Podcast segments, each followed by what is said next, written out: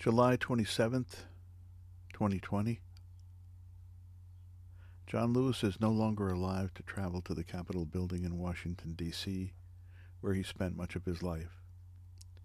He did, however, travel there today and is resting there for a short period of time, in which many Americans who loved him and respected him can visit him before his long dedicated American journey comes to an end in Alabama, where he began his journey through history so many decades ago. I have learned many interesting things about John Lewis in the past couple of weeks. I have learned mainly that John Lewis was not only a student of history, but he was truly a historical figure himself. He readily told people about his civil rights struggles not because he was bragging, but because he wanted people to know how far we had come in America, and also how far he had come on his civil rights historical journey. He knew, however, that we still had a long way to go to get to the promised land. John Lewis was born into a large but loving family in Troy, Georgia. Many of his siblings have been helping to see him off on his journey during the past few days. John's parents were not civil rights leaders, and they found it difficult to accept the dangerous path that John set out on once he connected with a voice on the radio that deeply moved him. That voice belonged to Martin Luther King Jr., who was so impressed with a letter from uh, John Lewis that King sent John a bus ticket and encouraged John to come and visit Martin, which the boy from Troy did. John Lewis impressed Martin Luther King with his sincere dedication to civil rights. John was still a very young man when he joined Martin Luther King on his nonviolent road to revolution. Some of Martin's partners in civil rights who were leaders in their own right recognized that Martin Luther King saw something special in John Lewis and felt that Martin saw John almost as a son. What everyone in the civil rights movement saw with John Lewis was an incredible bravery in the face of honest to God terror. By now, nearly everyone has seen the disturbing news footage from the Selma, Alabama State Police assault on peaceful marchers at the Edmund Pettus Bridge in Selma, in which John Lewis was leading the march when he and other marchers were savagely attacked. What today's young people may not realize is that this brutal news footage showed the rest of America just what black citizens were dealing with in the South in the 1950s and the 1960s. And it turned uh, many Americans into civil rights supporters. It was one of those seminal moments that shook America to its core. John Lewis returned to the Edmund Pettus Bridge year after year when he became a member of Congress. And he took other Congresspeople with him, both Democrats and Republicans, and showed them proudly where he got his head bashed in and was almost killed. The Edmund Pettus Bridge was not the only danger zone for John Lewis. He was beaten and arrested over and over in many different places in the South.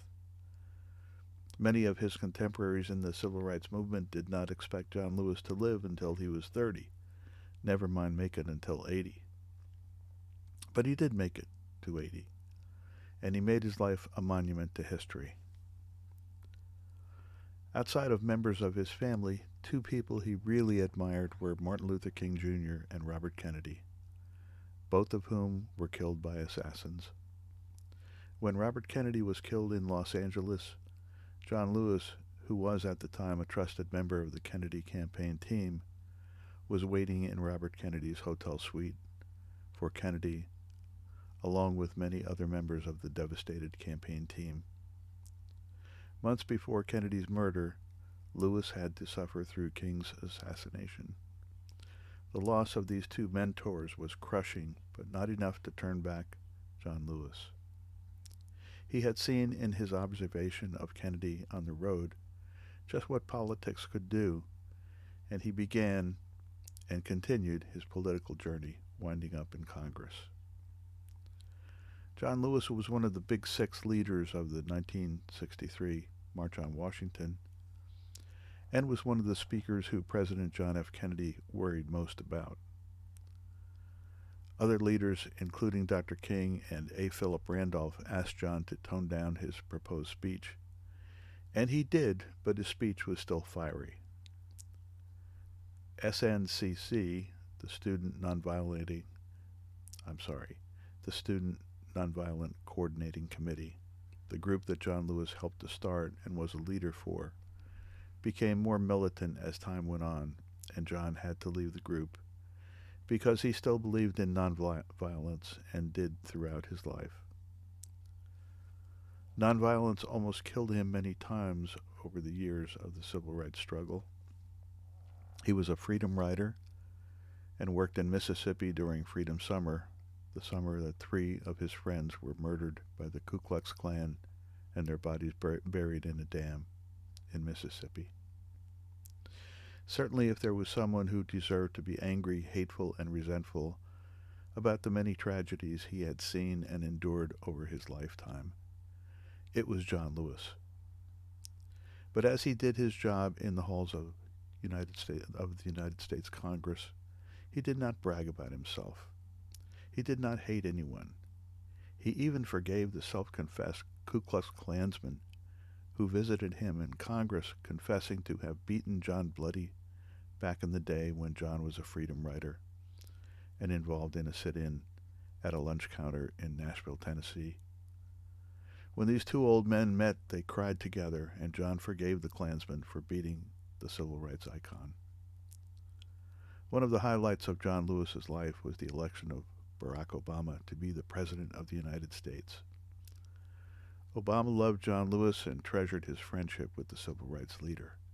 So did Bill Clinton. John was looking forward to this year's election when he could vote for his longtime congressional compatriot, Joe Biden.